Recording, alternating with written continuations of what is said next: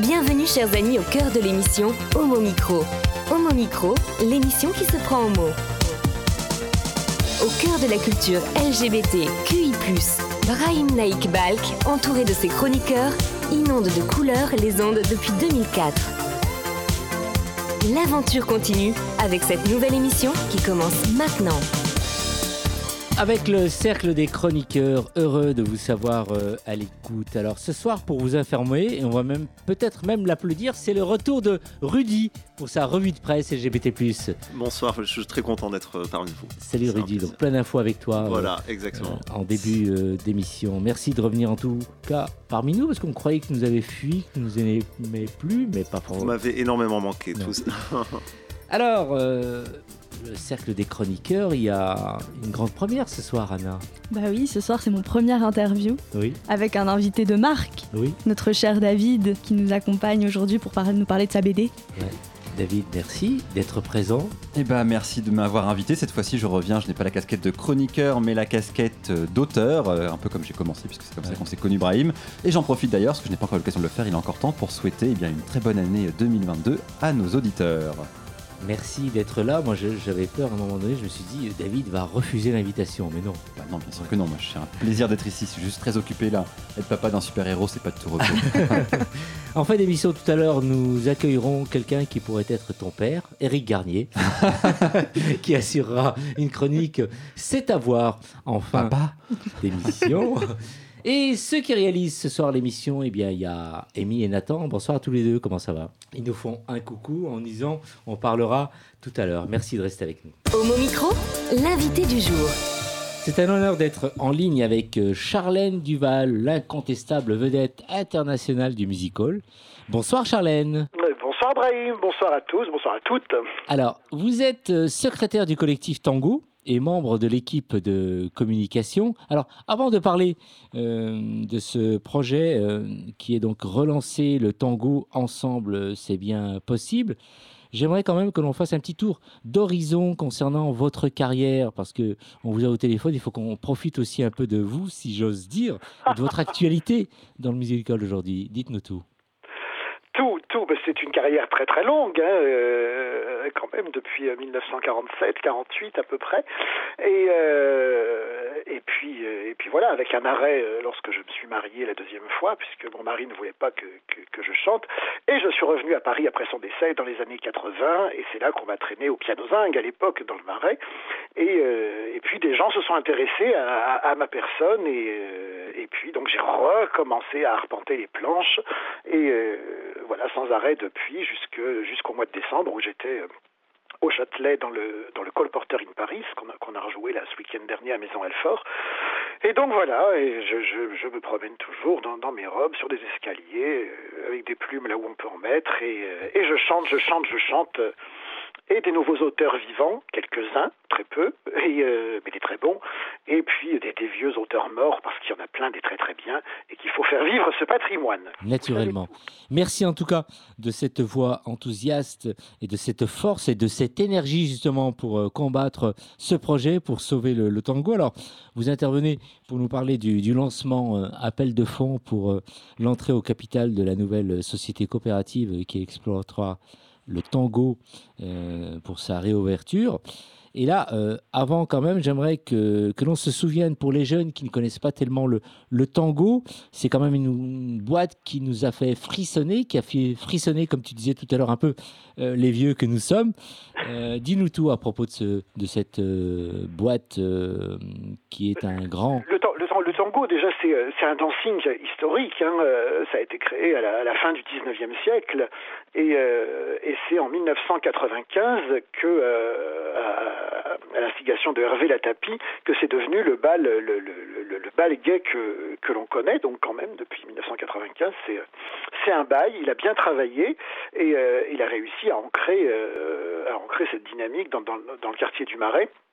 C'est vraiment un endroit qui est qui est unique en son genre parce que sans, connotation péjorative, il est très, c'est un coin de province dans Paris, c'est un coin où on peut venir discuter parce que la musique est, est pas très forte, on peut venir y danser et surtout la spécificité des danses à deux, euh, donc tango, passo, valse, cha-cha, etc qu'on va, bien sûr conserver dans, la nouvelle formule. Il n'y a, a, pas des changements extrêmement radicaux dans ce que le public du tango a connu. On veut absolument préserver ça. Et alors justement, il y a eu un, achat, d'immeubles. Donc à un moment donné, donc le, la boîte du tango était menacée, mais toute une équipe, vous avez tout fait pour sauver le tango. Alors, dites-nous un peu euh, comment vous allez, vous l'avez sauvé puisque finalement le tango restera là où il était, là où il a vécu. Expliquez-nous un peu et parlez-nous un peu de la démarche. Que faut-il faire pour vous soutenir et euh, tout le travail qui a été réalisé pour, euh, par l'équipe pour en arriver là en fait? Eh bien, à l'initiative d'Hervé, d'Hervé Latapi, le collectif a été créé. Le collectif Tango 3.0 a été créé au mois d'avril de, l'année dernière. Et donc, nous, nous, sommes vaillamment euh, battus pour pondre un projet qui a été retenu euh, parmi d'autres projets par la mairie de Paris, qui s'est portée acquéreuse de l'immeuble pour en faire évidemment des logements sociaux au-dessus, puisque c'est un immeuble d'habitation, et pour conserver euh, le tango tel qu'il est. Donc, une nouvelle société est, créée pour, exploiter le tango, une société coopérative, et on a besoin de fonds pour le lancement de, de, de, cette société et, et, du début de l'exploitation. Le business plan est tout à fait, euh, est, tout à fait solide. Euh, l'expérience d'Hervé sur les 25 années précédentes font que l'on sait que le tango est une affaire euh, rentable, donc il n'y a, aucun problème là-dessus. Je, parle là surtout pour les futurs investisseurs, puisqu'il ne s'agit effectivement pas de dons, mais bien d'une entrée au capital. Bien, donc ça va être une autre organisation, mais qui va sauver le tango. Et j'espère que euh, les générations qui vont, enfin les personnes qui vont participer donc et venir à ces soirées au tango, ça va être des personnes très mixtes. On pourrait voir aussi bien des gens de ma génération que des, plus jeunes, et on va pouvoir réunir euh, tout le monde pour passer euh, des soirées que l'on a nous connues en fait. Bien sûr, mais de toute façon, dans le recrutement du, du, du personnel, il y, aura, des gens euh, beaucoup plus jeunes que, que, nous, parce que parce qu'il faut qu'ils faut qu'ils bossent un peu. Il y a un moment, ça suffit. Et euh, voilà. Ce qui sera intéressant aussi, c'est que nous en aurons la gestion euh, 7 jours sur 7, oui. euh, barre compris. C'est-à-dire que là, on sera complètement autonome, chose qui n'était pas le cas pendant 25 ans. Donc ça a été bien accueilli et apprécié par la mairie de, de Paris. Absolument. Ouais. Le, le, le, Conseil de Paris a voté euh, quasiment à l'unanimité l'idée de ce projet et du rachat de l'immeuble, bien sûr. Autour de cette table, je suis le plus vieux, mais nous avons quelqu'un qui joue un peu le rôle des intermédiaires, qui va donc présenter une BD, un fusion band. Il s'appelle David Alphen, qui est aussi chroniqueur euh, à Homo Micro. Et le tango, il me dit qu'il adore. Donc je vais lui laisser le micro parce qu'il a plein de choses à vous dire et à nous dire. Bah oui, non, moi ça me fait plaisir de voir ça. J'ai suivi ça avec euh, attention. Euh, en plus, avec les allers-retours, les boîtes de nuit ferment, les boîtes de nuit ouvrent, les boîtes de nuit ferment, les boîtes de nuit ouvrent. Moi, le tango, c'est un endroit auquel je me suis toujours senti bien, très décomplexé. C'est vraiment, euh, comme dirait une grande marque de fast-food, désolé de comparer à ça, mais c'est vraiment venez comme vous êtes. Et c'est très agréable. et moi, j'attends la réouverture avec impatience parce que j'ai très envie d'y retourner et danser. Et un petit peu euh, pouvoir exorciser là ces deux années euh, terribles qu'on vient de traverser.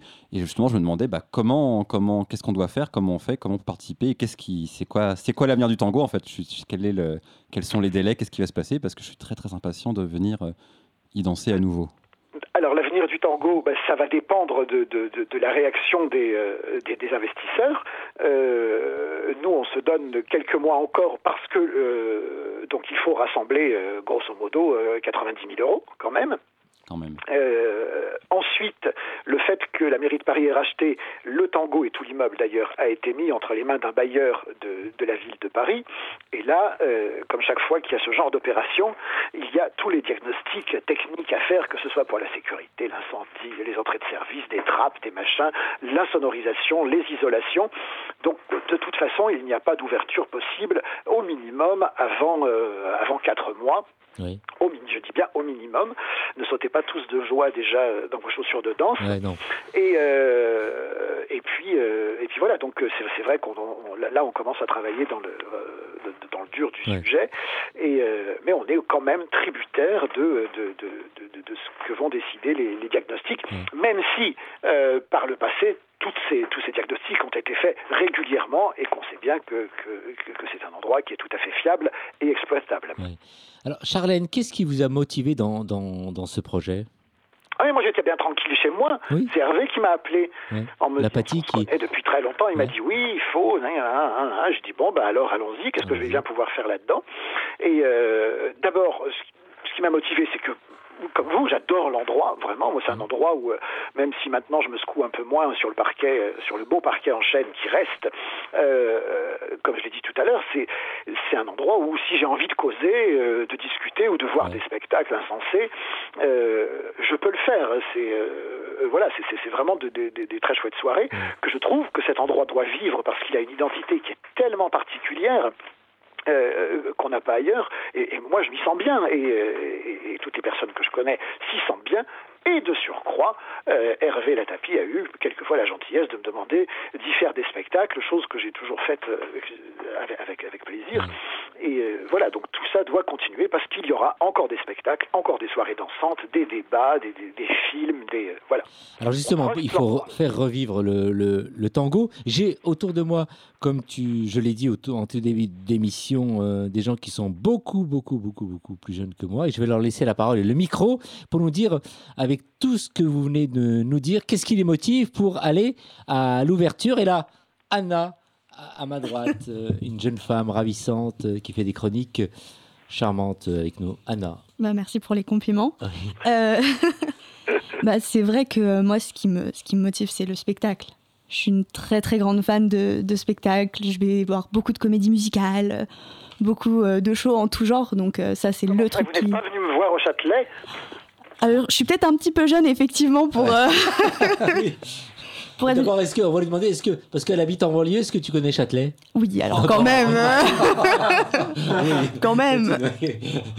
Alors oui. Mais je viendrai avec plaisir. Ouais. Et tu rejoues, vous rejouez pardon au Châtelet?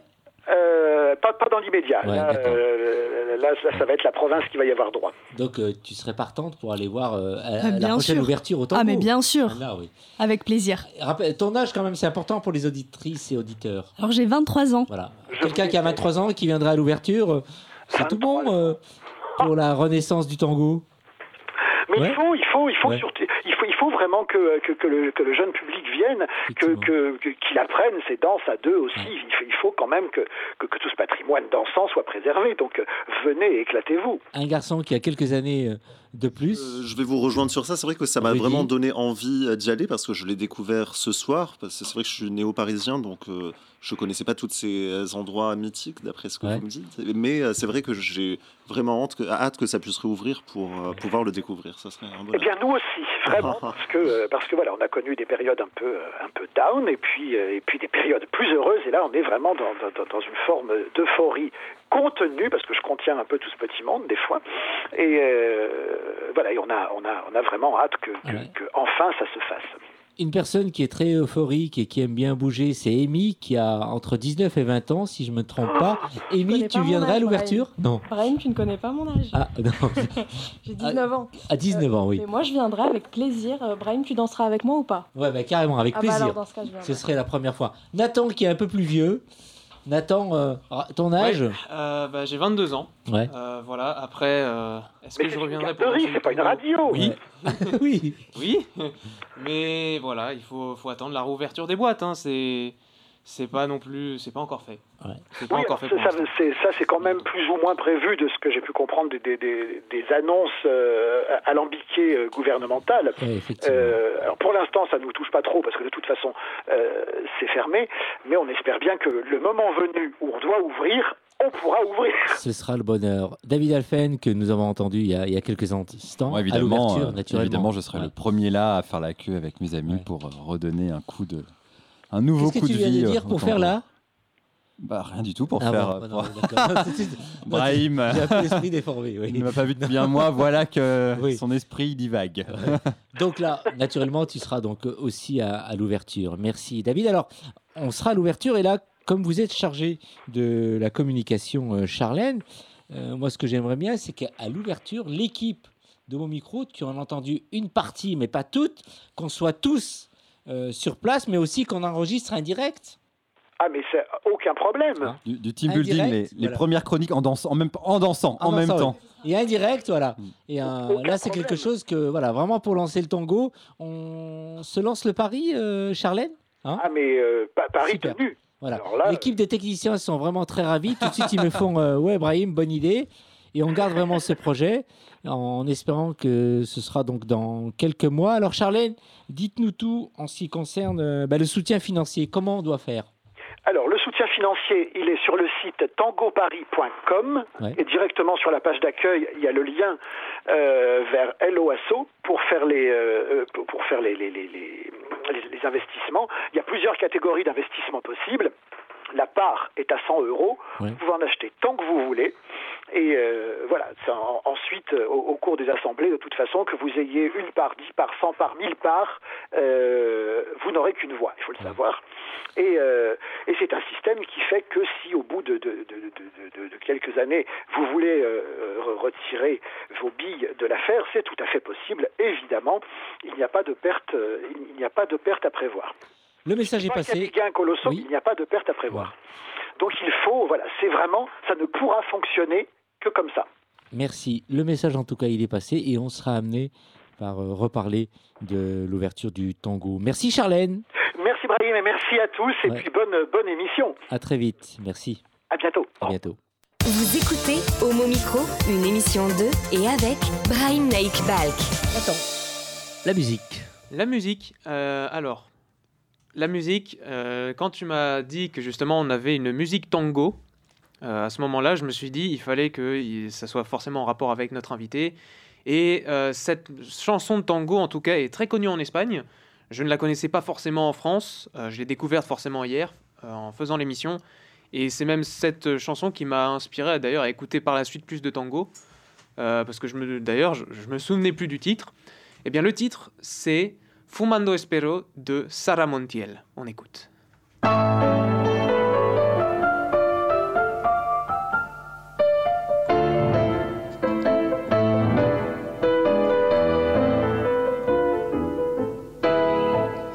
Fumar es un placer genial, sensual. Fumando espero al hombre quiero, tras los cristales de alegres ventanales. Y mientras fumo mi vida no consumo, porque flotando el humo me suele adormecer. Tendida en la cheslón, fumar y amar.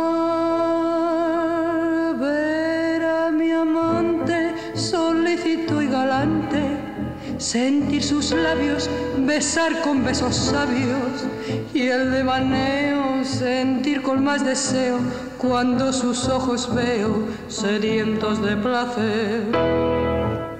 Por eso estando mi bien es mi fumar un edén. Dame el humo de tu boca que así me vuelves loca. Corre, que quiero enloquecer de placer, sintiendo ese calor del humo embriagador que acaba por prender la llama ardiente del amor.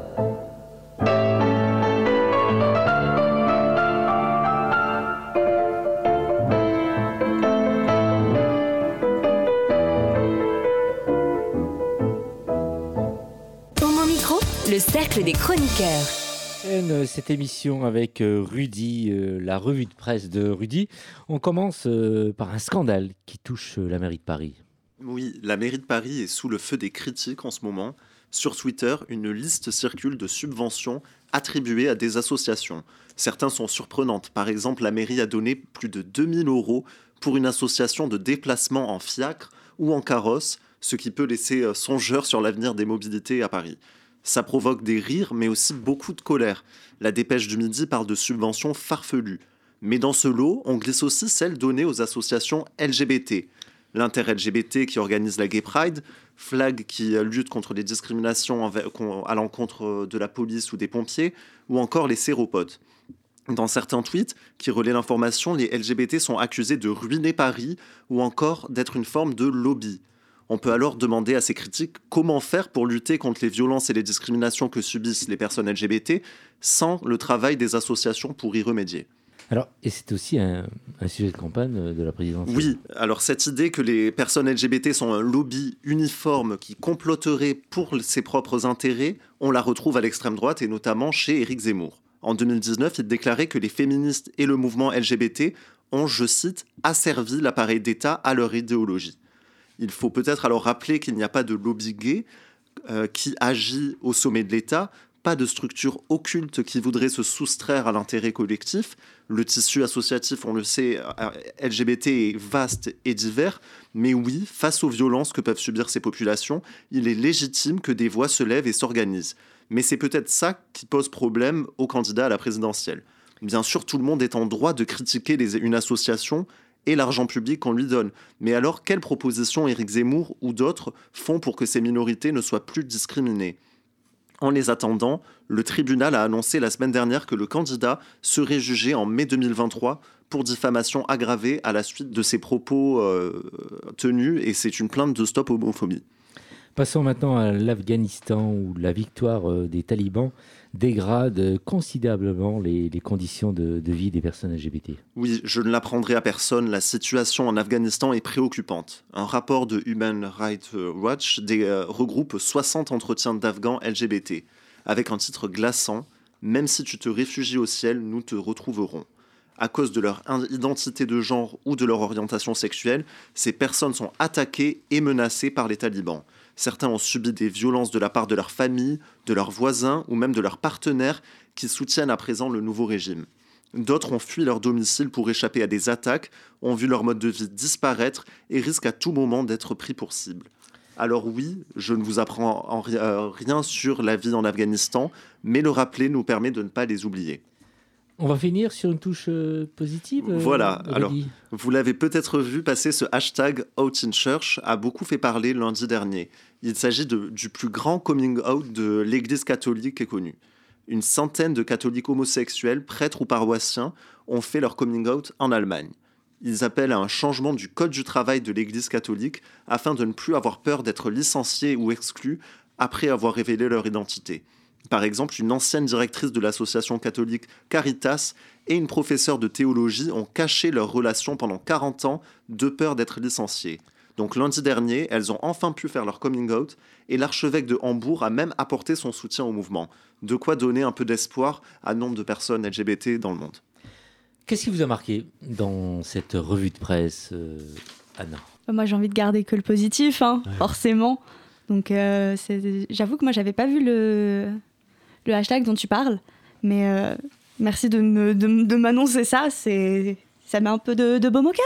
Hein, On se dit qu'il y a peut-être un petit peu d'espoir. David euh, bah, Je retiens plusieurs choses. La première, j'ai commencé par euh, la deuxième partie de ta chronique. Je me dis qu'entre les Afghans et les Russes en ce moment qui sont aux portes de l'Ukraine, on est pris dans un joli sandwich en Europe. C'est pas très très rassurant parce qu'il n'y en a aucun des deux qu'on a envie d'avoir, qu'on a envie de voir débarquer ici. Euh, ce serait intéressant d'avoir qu'ils finissent par se rencontrer. Ça ferait une rencontre intéressante, les Russes et les Afghans qui, qui, se font la guerre. On va espérer qu'on n'en arrivera jamais là.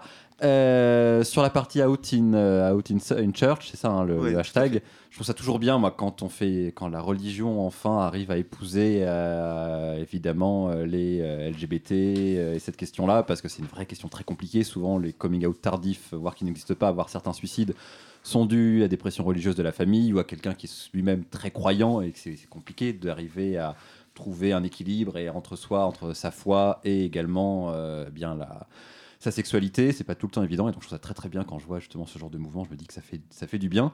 Et pour ce que tu as dit au début, je sais pas, est-ce que vous avez vu l'incroyable euh, reportage qu'a fait M6 il y a 15 jours sur ce qu'ils ont appelé le wokisme aux États-Unis? J'en ai entendu parler, je n'ai pas vu, mais effectivement ça. J'en ai aussi, entendu parler. Ouais faut le regarder, il faut que quelqu'un ici fasse une chronique parce que vous allez devenir non mais vous allez devenir fou en fait. Ah. Ça paraît incroyable qu'M6 à 22h un dimanche soir heure de grande écoute pour eux diffuse ça, c'est-à-dire pour eux c'est un mouvement extrêmement extrêmement violent qui oblige les gens à être pro LGBT, pro féministe, pro antiraciste. Et je suis resté bouche bée. En fait, je me suis dit à un moment donné, il va y avoir un switch. Des fois, ils aiment bien être un peu provocateurs, commencer en allant dans le sens un petit peu quelque part d'un de Zemmour ou Trump, et pas du tout. Euh, c'était c'était d'une violence. euh, il, faisait exprès de mégenrer les personnes transgenres qui étaient dans le documentaire en disant euh, ce transgenre femme, euh, enfin des, des choses abominables. Pareil, faut, hein, c'était, faut vraiment que vous le voyez qu'un jour on en fasse peut-être un débat, quand- parce que franchement, c'est, je sais pas, j'ai pas compris ce qui leur est passé par la tête. Nathan, qu'est-ce que tu as retenu de la revue de presse euh, d'Oridi Euh, ce que je retiens de la retenue de presse, c'est notamment la déception qu'on a actuellement en, Afghanistan.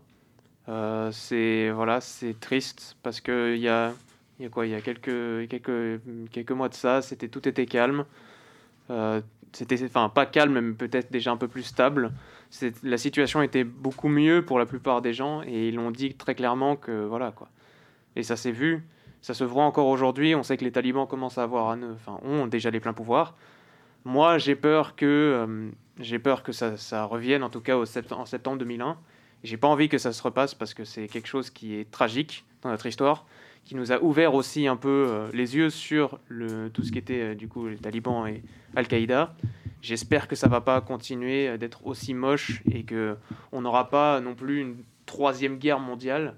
Enfin, moi je pense que j'appellerais ça plutôt une quatrième guerre mondiale parce que la troisième pour moi a déjà commencé. C'est celle des réseaux sociaux et c'est celle de l'internet. Donc voilà, c'est, j'espère qu'on n'aura pas une quatrième guerre, mais celle-ci, ça sera plus armée et j'ai pas envie qu'on ait ça à nouveau. Merci Rudy pour cette euh, première euh, revue de presse réussie. Ah ben, c'est un plaisir. Homo Micro, l'invité du jour. Et là, nous enchaînons aujourd'hui euh, avec euh, Anna qui a un invité de marque. Bah c'est ça. Aujourd'hui, c'est une chronique un petit peu spéciale parce qu'on va parler d'une bande dessinée et pas n'importe laquelle. On va parler de Fusion Man, écrit par notre cher collègue chroniqueur David Alphen et dessiné par Yas Munasinghe. Tu me dis si je, je prononce bien. Très bien. Et donc on a la chance que David soit là pour nous en parler. Donc pour ceux qui ne connaissent pas, Fusion Man nous raconte l'histoire de Dan Valen, 17 ans, qui se réveille un jour à côté d'un volcan avec des super pouvoirs et un tatouage sur le dos.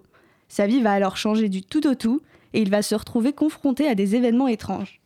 Et si ses pouvoirs n'étaient pas le fruit du hasard et qu'il est en réalité promis un grand destin, vous le saurez en lisant les deux premiers tomes de Fusion Man qui sont disponibles aux éditions Spirit d'Arco. C'est ça? Tout à fait, édition Spirit d'Arco. voilà. Donc cette BD, pour moi, elle présente plusieurs particularités qui en font sa force. Déjà, l'histoire est très bien écrite. Il y a une véritable attention portée sur les détails pour piquer la curiosité du spectateur. Le foreshadowing, c'est-à-dire cette manière de cacher des indices sur la suite du récit au sein même de son histoire, est parfaitement maîtrisé. Et il y a un petit plus, j'avoue, là, pour euh, la présence de toutes ces références à la culture pop. Donc pour les aficionados, c'est un vrai régal. Ensuite, c'est une BD qui met en lumière des super-héros appartenant à la communauté LGBTQI+. Car oui, quasiment tous les personnages appartiennent à, à cette communauté, et tout le monde est représenté. Vous vous souvenez sûrement de Black Panther euh, qui avait offert la première représentation d'un super-héros noir bah, Fusion Man fait la même chose pour la communauté LGBTQI+. Et il était temps que ça arrive. Là où la plupart euh, de la société se sent représentée parmi t- tous ces super-héros, mais il y a toujours cette petite partie qui ne se sentait pas entièrement mise en lumière. Avec Fusion Man, les choses changent. Et ça ne s'arrête pas seulement à un personnage gay. La diversité est le mot-clé de cette BD. À travers tous ces personnages, Fusion Man donne une visibilité au plus grand nombre.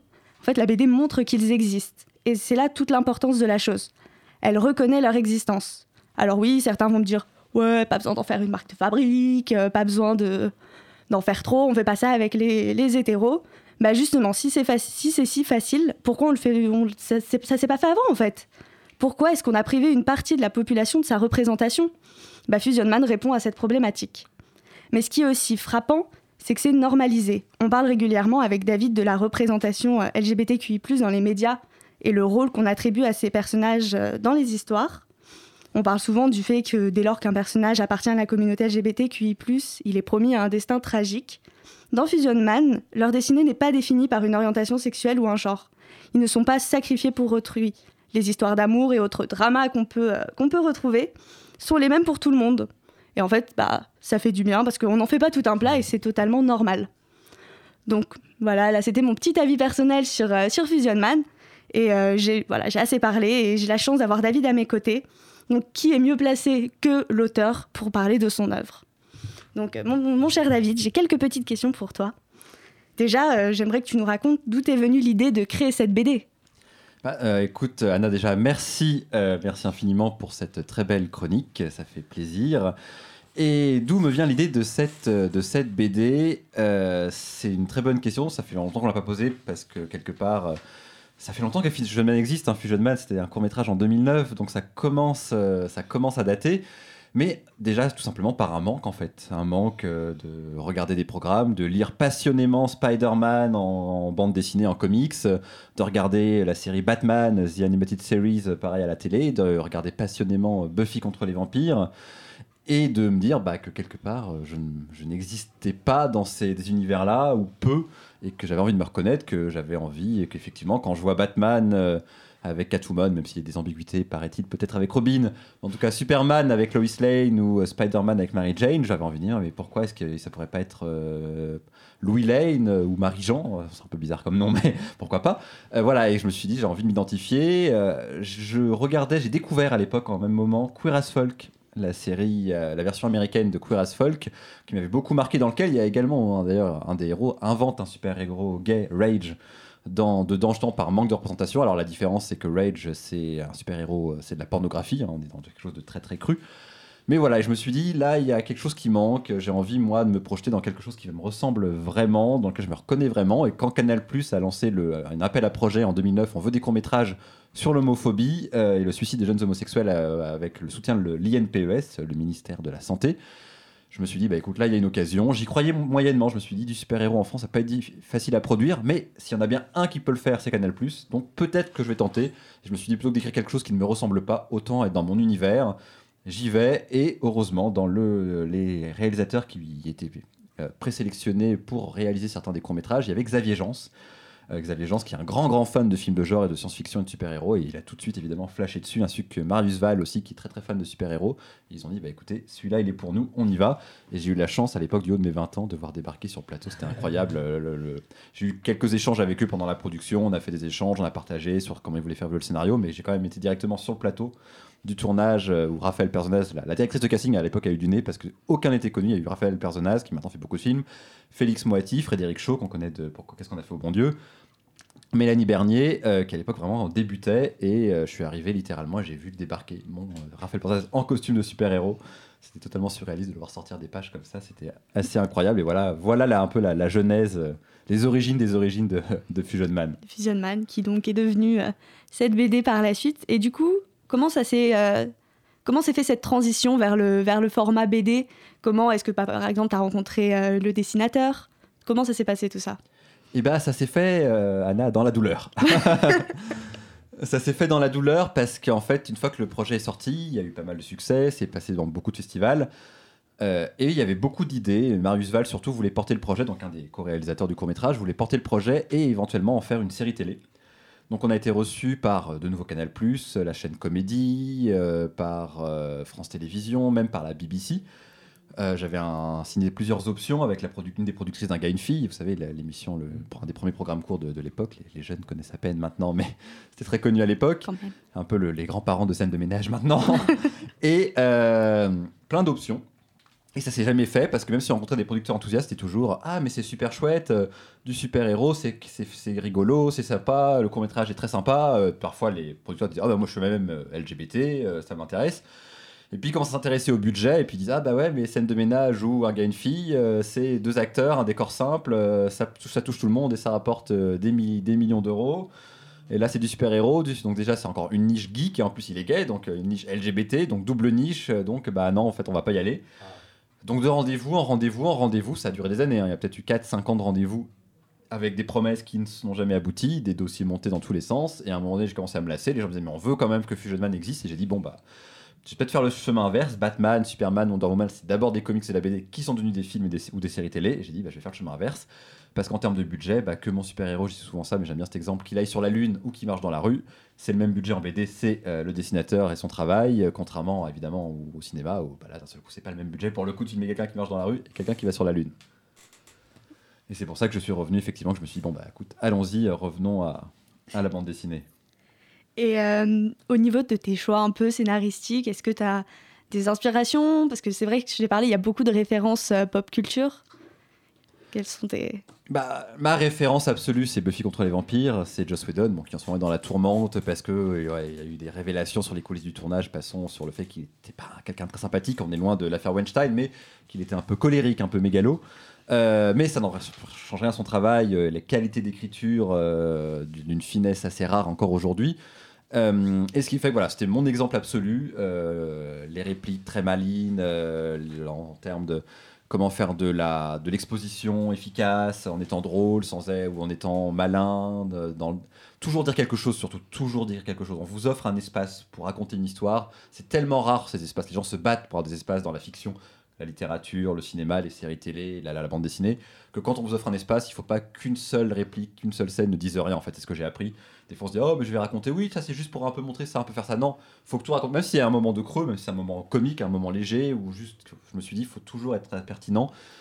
Et c'est- voilà, c'est comme ça. et encore plus quand c'est une question LGBT, même si là c'est le super-héros, que ça fonctionne par métaphore, que le super-héros c'est fait pour être du divertissement surtout euh, d'abord, faut malgré tout euh, qu'il y ait de la substance et que ça dise quelque chose derrière. Donc c'est comme ça que j'écris, j'ai de trouver l'équilibre entre voilà, qu'est-ce que ce combat veut dire? Est-ce qu'à ce moment-là, dans Buffy, quand elle se bat, bah là, elle se bat, c'est pas que elle se bat contre un vampire pour sauver, pour sauver quelqu'un qui va se faire manger par le vampire, c'est que là, elle a appris qu'elle avait une mauvaise note en classe, hein, je prends un exemple bateau, et elle va euh, massacrer le vampire parce que voilà, c'est ses enjeux à elle, c'est le lycée, c'est avoir des bonnes notes et qu'elle est pas contente et que elle va tabasser le vampire un peu mécontente parce que ou qu'elle s'est fait larguer ou qu'il y a eu un problème, voilà, et que à un moment donné, le combat contre le vampire va devenir l'extension de l'émotion qu'elle a sur le moment, et c'est pas simplement juste euh, je vais euh, aller euh, faire un combat pour avoir une belle démonstration, et c'est un peu comme ça que, que moi je pense aussi euh, pour Fusion Man, c'est euh, que chaque scène, chaque action, ce qui se passe est toujours un minimum de substance. Ok.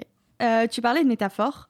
Et euh, c'est vrai que dans le tome 2, alors attention, petit spoil à venir pour ceux qui n'ont pas lu, euh, le tome 2 marque le retour du père de Dan. Et du coup, je me demandais, est-ce que derrière ce retour, il n'y a pas une problématique peut-être se... que tu veux soulever? Peut-être que juste la question du père qui revient, en bien ou en mal. Vous le découvrirez en lisant la, la BD En répondant, je donnais un peu des infos, et puis tant pis pour les auditeurs qui nous écoutent, la BD est sortie depuis maintenant, le premier tome un an et le deuxième six mois. Donc on a le droit, il y a, il y a- je sais pas parce que c'est les règles pour les a, il y a révélations. prescription sur les, sur les spoils. Il y a prescription, mais on va pas non plus tout révéler. Mais effectivement, non, euh, très bonne question, Anna. Effectivement, c'est le sujet en fait. Souvent, les gens me disent, souvent, en termes, quand je dis la substance, c'est qu'est-ce qu'elle est? Et euh, parce que les gens sentent qu'il y a quelque chose, mais c'est pas forcément évident. Et pour moi, il y a une page pour moi qui est très représentative, et je vais en spoiler un peu, mais il y a une page où la mère de Dan, donc de Fusion Man, c'est son nom à la ville, Dan Valen, la mère de Fusion Man est enfermée dans un cachot. Il y a une créature mystique qui est au sol, enchaînée, et Dan, qui est donc un, un jeune homme homosexuel, est lui-même aussi enchaîné euh, à un mur. Et le seul personnage qui est libre dans cette scène, c'est le père, qui est, qui, en plus pour une raison un peu, je ne vous en dirai pas plus, mais qui est responsable de les avoir empri- empri- emprisonnés. Et pour moi, c'est vraiment ça le fond. Pour moi, cette page représente ce que j'ai voulu raconter, c'est-à-dire euh, Fusion Man essaye de, légitimer le fait que c'est un super qui peut être LGBT et un super-héros, mais c'est pas l'histoire, c'est quelque part ça. Et son père, coûte que coûte, essaye lui de dire je veux ces pouvoirs-là, c'est moi qui est, euh, qui, est censé être un super-héros, c'est ma place à moi. Parce qu'en fait, c'est ça, c'est bah, le super-héros blanc hétérosexuel, l'homme blanc hétérosexuel qu'on a partout dans toute la fiction depuis maintenant des millénaires et qui, pour moi, effectivement, le titre du deuxième volume, c'est Au nom du Père, parce que pour moi, le grand méchant de Fusion Man, c'est le patriarcat, qui pour moi, on parlait tout à l'heure avec euh, Rudy de religion, et pour moi, c'est la vraie problématique, c'est-à-dire pour moi, la religion euh, sert de prétexte à appuyer un, parti, un patriarcat pas tout le temps légitime pour dire bah oui écoute euh, voilà les femmes c'est ça euh, les homosexuels c'est ça et que ça c'est ça et pour moi c'est le plus grand problème de notre société actuelle et comme disait quelque part, hein, je pense indirectement tout à l'heure, euh, Nathan, c'est il disait la guerre et commencé sur les réseaux sociaux, une troisième guerre mondiale, et c'est effectivement une guerre idéologique, mais ce qui est très violente quand on voit aux États-Unis Donald Trump qui passe après Obama, c'est quand on parle de wokisme, on disait tout à l'heure, c'est le progressiste ou l'humanisme, c'est euh, bah justement euh, il a quelque chose de très violent qui joue entre les gens qui sont conservateurs et les gens progressistes, et qu'en ce moment on le sent et que c'est très tendu. Même si on prend pas les armes, les mots sont durs, les cours de récré avec des parents différents. Enfin, c'est très très compliqué en ce moment. Et c'est ça pour moi la vraie, le vrai problème du moment. Et c'est ça que je voulais faire avec Fusion Man au début. C'est qu'avant qu'ils vivent de, vraiment me- aller dans d'autres aventures, aller dans peut-être euh, ces histoires d'amour et autres, pour moi c'était s'émanciper de ça. C'est que lui-même dans son histoire fasse le geste qui était de, de s'émanciper, même si j'adore Spider-Man, Batman, euh, Superman, Wonder Woman, etc. C'était s'émanciper de ça et d'un seul coup ils disent bah écoutez euh, maintenant voilà euh, on m'empêche d'être un super héros comme Fusion Man a été empêché d'exister euh, par les productions et autres ou les certains éditeurs on m'empêche d'exister et maintenant je m'émancipe de ça et comment le faire? Bah, c'est lui-même bah, être confronté à son propre patriarcat et quoi de plus finalement dans la métaphore de plus direct que son propre père en fait Et on en parlait effectivement un peu tout à l'heure en, en introduction. Les gens disaient ah, ça ressemble un peu à Star Wars, évidemment, le père avec un retournement, ou au Gardien de la Galaxie qui fait ça récemment. Je dis c'est vrai, en même temps, c'est un- une figure récurrente, mais pour le coup, là, j'avais pas d'autre moyen que de le raconter comme ça, parce qu'effectivement, c'est ça que je voulais raconter, et que quelque part, je pense aussi que beaucoup de gens et beaucoup d'auteurs euh, ont des problèmes avec la figure paternelle. Donc je pense que c'est pour ça que ça se retrouve beaucoup. Je pense qu'on a un peu interrogé beaucoup d'auteurs, de peu importe de fiction, ils diront toujours euh, mon rapport à mon père est un peu compliqué. Et euh, tu parlais voilà, de, de ton personnage qui, qui est ce super-héros gay qui se retrouve face à, au super-héros euh, blanc, euh, cisgenre, euh, etc., euh, classique. Pourquoi est-ce que selon toi c'était important de créer un personnage gay, un super-héros surtout gay, et de l'entourer comme ça de, euh, personnages euh, LGBT Bah là, c'est pas arrivé tout de suite, pour être honnête. J'ai créé Fusion Man parce que je suis un homme homosexuel. J'ai créé un homme homosexuel, l'identification est facile. Et j'ai écrit la première version de l'histoire qui vient de sortir, des volumes 1 et 2, de Fusion Man, euh, les origines d'un super-héros et Fusion Man au nom du père, un an après la sortie du court-métrage, donc en 2009. Et à ce moment-là, même moi en tant que, spectateur, je consommais encore beaucoup, bah, évidemment, ce, que je trouvais. hein. Il n'y avait pas encore Netflix, il n'y avait pas encore beaucoup de choses. Donc, à, à part Grey's Anatomy qui commence à faire un peu de diversité, ABC avec Desperate Housewives et des choses comme ça, Six Feet Under, en avait très peu. Donc, tous mes personnages étaient très blancs, très cisgenres. Et il y avait en gros euh, Dan, Fusionman, était homosexuel, et les autres autour de moi étaient blancs, cisgenres et hétéros, globalement.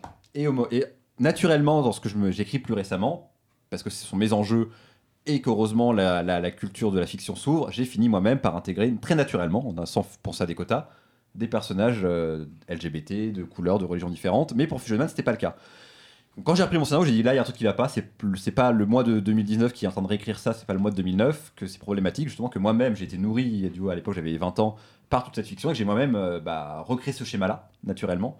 Et donc, bah, je me suis dit, bah voilà, il va falloir que je change ça. Donc, j'ai même si ça a été un peu superficiel au début, c'est quelque chose qui était important pour moi. Et voilà, il y a un personnage qui était au début le meilleur ami de Fusionman qui s'appelait Paul. Je me suis dit, bah non, ce sera euh, une femme noire transgenre qui s'appelle Paula.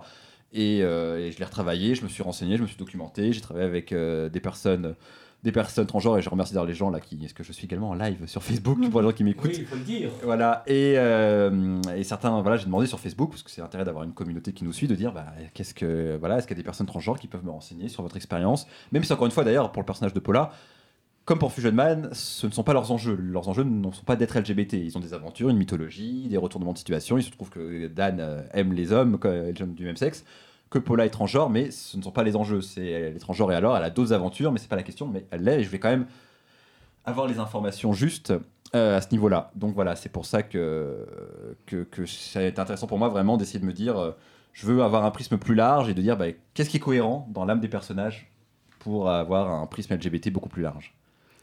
Tu parlais de ta, communauté qui a beaucoup participé euh, à la création de tes personnages, mais cette communauté, elle participe également euh, à faire naître Fusion Man, puisque c'est né euh, grâce à des campagnes de financement.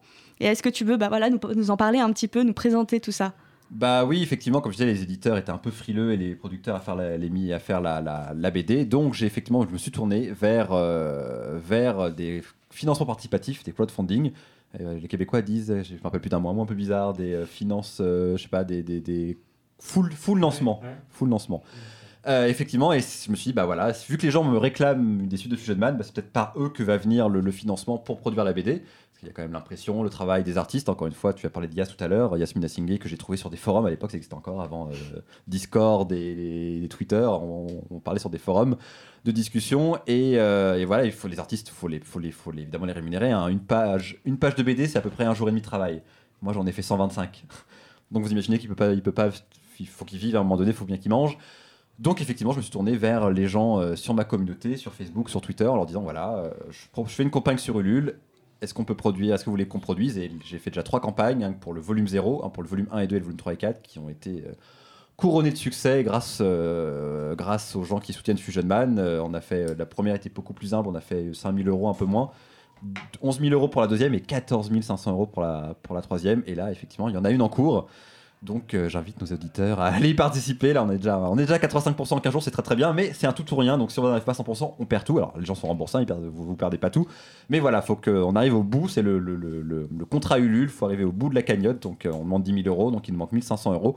Vous allez sur Ulule, vous tapez Fusion Man, le dernier en vol, et vous aurez toutes, toutes, toutes les informations eh bien, pour, euh, pour pouvoir. Pour voir la suite des aventures de, de Fusionman.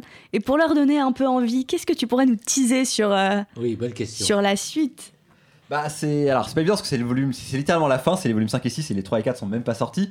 Mais ce que je peux dire c'est qu'on va, on va parler de sujets très différents, on va parler un petit peu de voyage dans le temps, Fusionman va voyager, on va parler également de dépression, c'est un sujet je trouve assez intéressant. Le premier parle donc du patriarcat, euh, le volume 1 et 2, le volume 3 et 4 parlent euh, de deuil et le volume 5 et 6 parle de dépression, c'est un sujet important surtout dans la communauté LGBT par système de métaphore.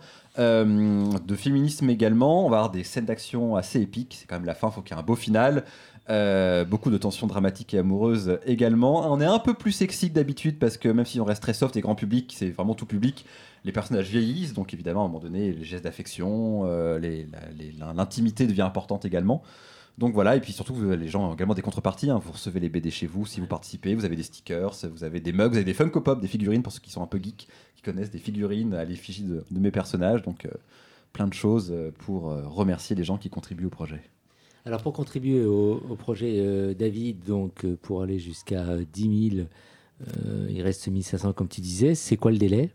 Euh, il nous reste une vingtaine de jours. Euh, le 23, jours. 23 février. Le 23 D'accord. février, la campagne se termine. Elle a commencé le, le 15 euh, janvier. Je, je sais que toi, tu as déjà prévu, Brahim. Je t'ai vu Exactement, j'ai prévu de le soir, effectivement. Alors, comme je trouvais le truc un peu compliqué, on me demandait un code, un mot de passe. euh, déjà, ça commence mal pour moi, mais tu m'expliqueras après l'émission parce que je vais participer en tout cas. Exactement. C'est juste compliqué gens- pour Brahim. hein. Je préfère Ouais. dire aux gens que les gens Ah se oui. préfèrent pas peur. C'est compliqué pour Brahim. Vous y arrivez très bien. Et pour Eric Garnier qui va intervenir tout à l'heure en fin d'émission, c'est trop trop compliqué pour Je lui. l'ai vu venir celle-là, mais je l'ai Ouais. vu Ah. venir. Il. Tu m'expliqueras. En tout cas, moi, je n'ai pas encore euh, contribué et beaucoup de gens n'ont pas encore contribué et on arrivera, j'en suis persuadé, au terme de, de ce que tu attends et peut-être même beaucoup plus, parce que c'est possible d'avoir beaucoup plus. Bah oui, oui, je, je l'espère. 10 000 euros, c'est le minimum pour que la. BD se fasse. mais Et si à 15 effectivement, 000 euros, on peut se faire un resto euh, entre 10 000 et 15 000 avec l'équipe de mon micro qu'il y a une contrepartie, effectivement, Non. où il y a un restaurant avec les contributeurs. Ah ouais Oh. Ah, bien. Mais non, effectivement, et par contre, effectivement, je peux inviter nos auditeurs le 23 février pour la fin de la campagne. Et si vous êtes disponible d'ailleurs, c'est un mercredi. Et bien, à- sur- pour les Parisiens, de 19h à 22h, on fait la fin de la campagne au restaurant tous ensemble, en live, euh, à la fois sur les réseaux sociaux comme ce soir. Et puis, on, on partagera un verre. Et effectivement, si la campagne est un succès, j'offre au moins le champagne Ah, Non, mais on bien. espère. avec Et, et modération. tout ça à la rotonde euh, à Montparnasse. non, pas du tout. C'est non, normalement, euh, on verra, on va confirmer. Mais au Little Café, qui est un endroit que j'aime beaucoup Ouais. dans le Marais. Dans le marais. Merci en tout cas pour cette interview, euh, Anna. On Bah, merci David d'avoir répondu. Bah, Merci, pour, euh, David d'avoir euh, changé de rôle et d'avoir porté cette euh, casquette d'invité. On va croiser les doigts et longue vie à Fusionman et je suis sûr que dans 10 ans, on te réinvitera pour que tu nous reparles justement de ce projet qui grandira et peut-être qu'on te perdra tellement que tu seras médiatisé Là. et qu'on aura du mal à te contacter, je crois. la non ver- la version Netflix, le Fusion Man Ah, adapté. Si tu veux, je peux faire le scénario de, de la, de la série, il n'y a pas de souci. Merci Anna et merci. David et longue vie à Fusionman. Homo Micro, l'émission LGBTQI+, qui se prend au mot. et nous allons une nouvelle fois passer à la musique, Nathan. Oui, alors, cette fois-ci, la musique, euh, j'ai décidé pour la musique de faire la promotion d'un- d'une artiste que actuellement euh, je suis en train de produire, justement. Nous avons un clip à réaliser pour cet artiste qui est quand même euh, pas tellement connu, mais qui fait quand même beaucoup de chiffres ces derniers temps. Euh, je parle bien sûr de Nadia Bruel. Rien à voir avec Patrick Bruel, rassurez-vous. Euh, on lui a déjà posé la question, rien à voir avec elle. Euh, il faut savoir que Nadia est au fait auteure, mélodiste, chanteuse, comédienne et productrice. C'est une artiste du coup qui est aux multiples facettes et qui aime transmettre et partager. Il faut savoir que du coup, quand elle a commencé à chanter, elle a commencé à chanter quand elle avait à peu près 10 ans. Elle a commencé à faire de la scène et à être repérée par euh, quelques petits cabarets euh, il y a à peu près, je pense, euh, 30 ans de cela. Elle a commencé du coup à se faire un petit nom sur la scène, euh, qui était des cabarets, et elle a enchaîné de plus en plus les théâtres, jusqu'à aller même jusqu'à Avignon pour, pour performer quelques petites euh, scénettes. Elle fait beaucoup de reprises, et aujourd'hui, je me disais, elle vient de sortir il y a quelques mois son premier EP, et qui est du coup qui est Paris dans vos yeux.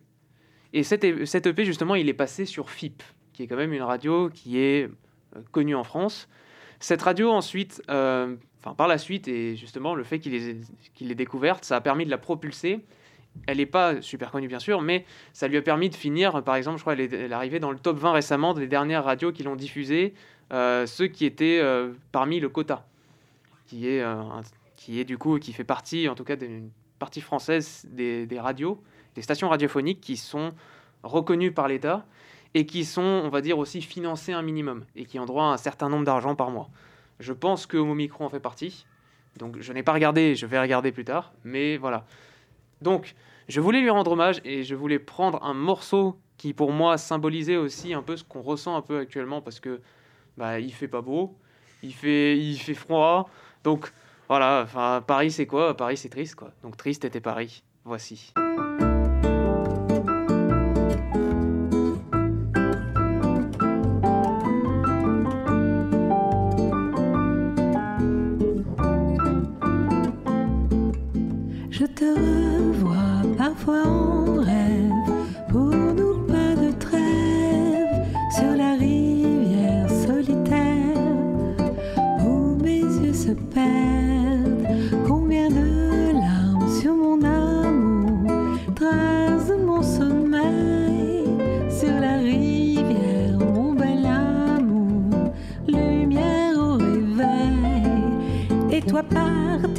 bel achat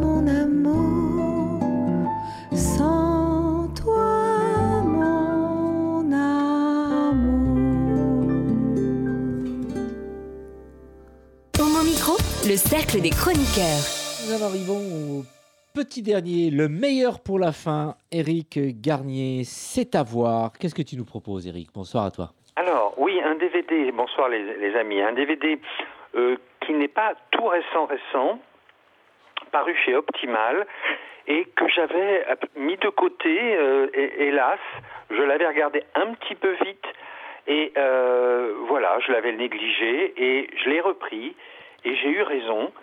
Ça s'appelle Martyr. Martyr comme un martyr, et c'est un film libanais de Mazen Khaled. Alors, euh, c'est un film très spécial. On dit Khaled. Khaled. Avec l'accent. Khaled. Mazen Khaled. Ça se passe donc à Beyrouth. Bon, dans, dans ce début de, 20e, de 21e siècle. Euh, et euh, c'est de ce Beyrouth avant la catastrophe, euh, car on entend tous parler de, Beyrouth depuis l'énorme explosion et la, euh, catastrophe totale de l'économie. Là, c'est avant, et la situation n'est quand même pas extrêmement facile. Euh, alors, martyr, je ne sais pas pourquoi ça s'appelle martyr.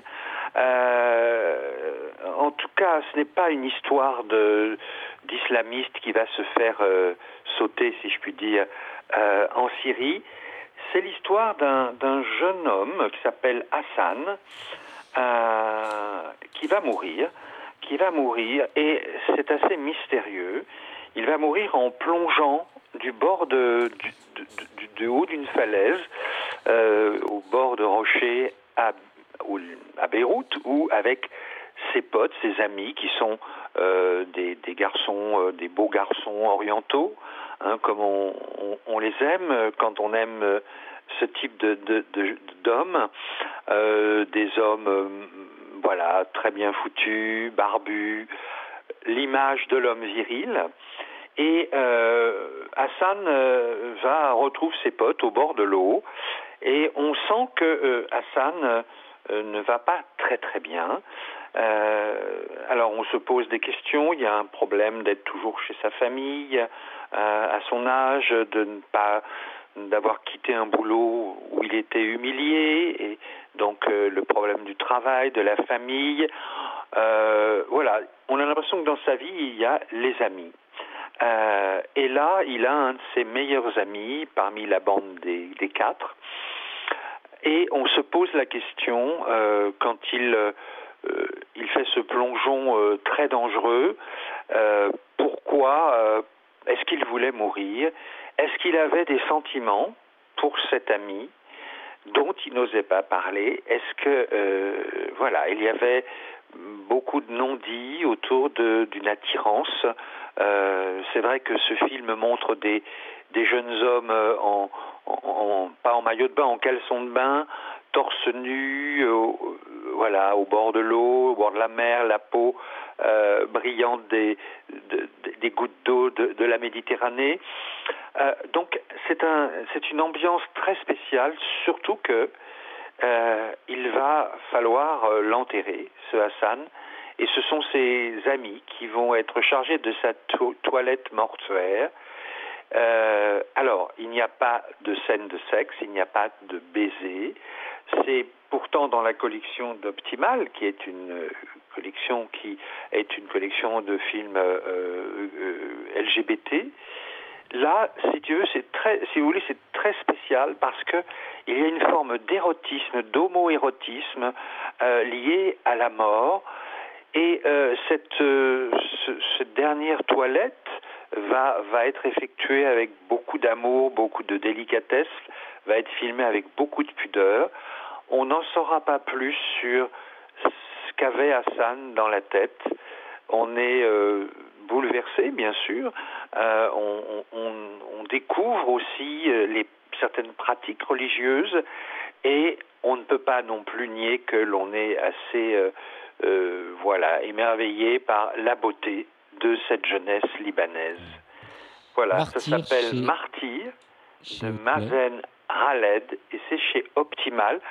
Il n'est pas sorti récemment, récemment, mais euh, je suis heureux de l'avoir vraiment regardé car c'est un film hors norme euh, qui nous plonge vraiment, pas seulement dans la Méditerranée, mortelle pour euh, Hassan, mais qui nous plonge quelques, voilà, une heure et demie dans un milieu de jeunes Libanais d'aujourd'hui, de jeunes Beyrouthins déroutés, et euh, on sent toute la, voilà, la, la pression, les pressions de tous ordres qui font que la vie n'est pas facile pour eux, tout demi-dieu qu'ils soient, de par leur grande beauté. Merci pour cette euh, découverte, euh, Éric Garnier. Chose qu'on t'a pas dit euh, au moment où tu es intervenu par téléphone, c'est que nous allons passer dîner chez toi et nous sommes 10. Est-ce que tu nous invites non. parce que je vais aller me coucher. Et, très, très bien. une autre fois, oui, si vous me prévenez. D'accord. Merci Eric, on t'embrasse et à très vite dans les studios. Oui, merci, au revoir les amis. Merci, au revoir, à très vite. Fusionman, l'envol, on peut se le procurer où Fusion Man au mot à la bouche ou sur Internet, euh, effectivement, ou dans toutes les bonnes librairies euh, pour ceux qui ne sont pas sur Paris. Merci d'avoir changé de rôle et d'avoir joué le rôle d'invité. Merci pour cette BD qu'on souhaite euh, très très longue vie. On espère t'inviter à tout moment. Merci et dans six mois, Rudy. J'espère revenir très vite. à très vite, Anna. Et merci pour la réalisation, les chers amis Amy et Nathan. Ciao, ciao, on vous embrasse. Hey Oh non Cette émission est maintenant terminée. Mais un conseil retrouvez l'ensemble des podcasts d'Homo Micro, l'émission qui se prend au mot, sur toutes les bonnes plateformes de streaming.